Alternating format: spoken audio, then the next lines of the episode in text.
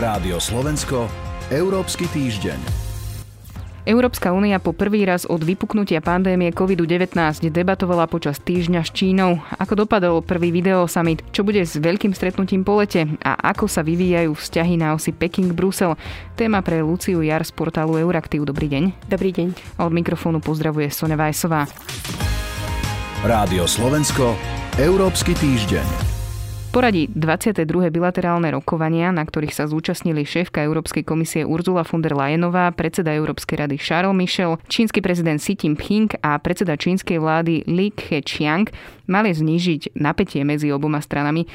Pani Jar, podarilo sa to a ako ten summit vlastne dopadol? Prvý Euró- Európsko-čínsky summit pod novým vedením Európskej únie, teda ako ste spomínali, pod um, Ursulou von der Leyen a Charlesom Michelom. Plán bol, tak ako ste spomínali, organizovať uh, ten obrovský summit v septembri, kde teda malo prísť 27 lídrov, samozrejme, a aj tie výsledky boli, uh, boli úplne iné. A práve táto videokonferencia veľmi koncentrovaná možno dala taký aj obraz toho, že, že veľmi chýbal ten taký osobný element a aj tie výsledky z toho summitu tomu napod- napovedajú. Sú trochu zmiešané, pomerne málo konkrétne. Z videokonferencie napríklad e, vôbec nevzýšlo spoločné stanovisko, neorganizovala sa ani tradičná tlačová konferencia, aj keď teda mohla byť videokonferenciou.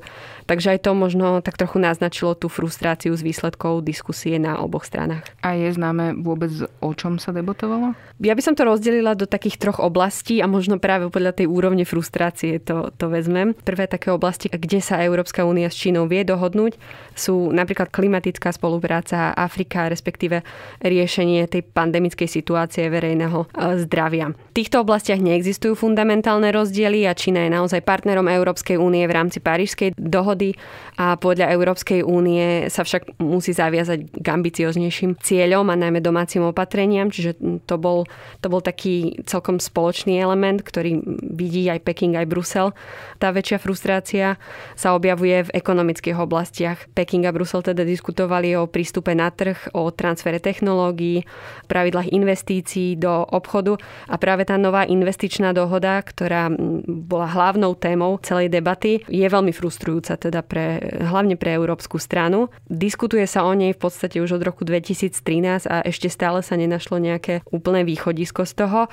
Číňania veria, že už by sa k tej veľkej dohode vedeli dopracovať aj tento rok. Európa vôbec nie je takáto optimistická. V podstate jej cieľom je zjednotiť 27 menších samostatných dohôd a vytvoriť jeden veľký bilaterálny investičný pakt a ten by pokrýval oblasti od transparentnosti cez vzájomný obchod, dotácie napríklad pre štátne spoločnosti, ochrana intelektuálneho vlastníctva a podobne. Treťou takou najfrustrujúcejšou témou je oblasť ľudských práv.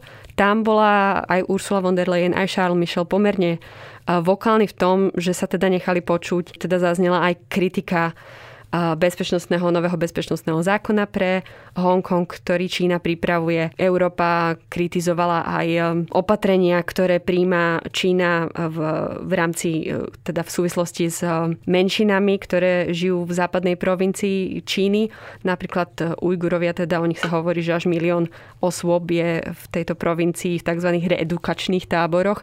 Čiže tam tá kritika zaznela a to si samozrejme nenechala veľmi Čína Nedobre sa je to počúvalo, samozrejme to odmietli a považujú tieto veci za domáce záležitosti. Ešte jedna oblasť je taká, ktorá vzbudzuje frustráciu, respektíve napätie medzi oboma stranami a to je to, že Brusel alebo respektíve Európska únia vzniesla obvinenia, poprvýkrát naznačujúce, že čínska strana má na svedomí šírenie dezinformácií o pandémii nového koronavírusu. Aký signál tým teda do Pekingu vysiela a čo to možno znamená pre tie vzájomné vzťahy? Otázky tej kybernetickej bezpečnosti boli v, počas tohto samitu také dve hlavné.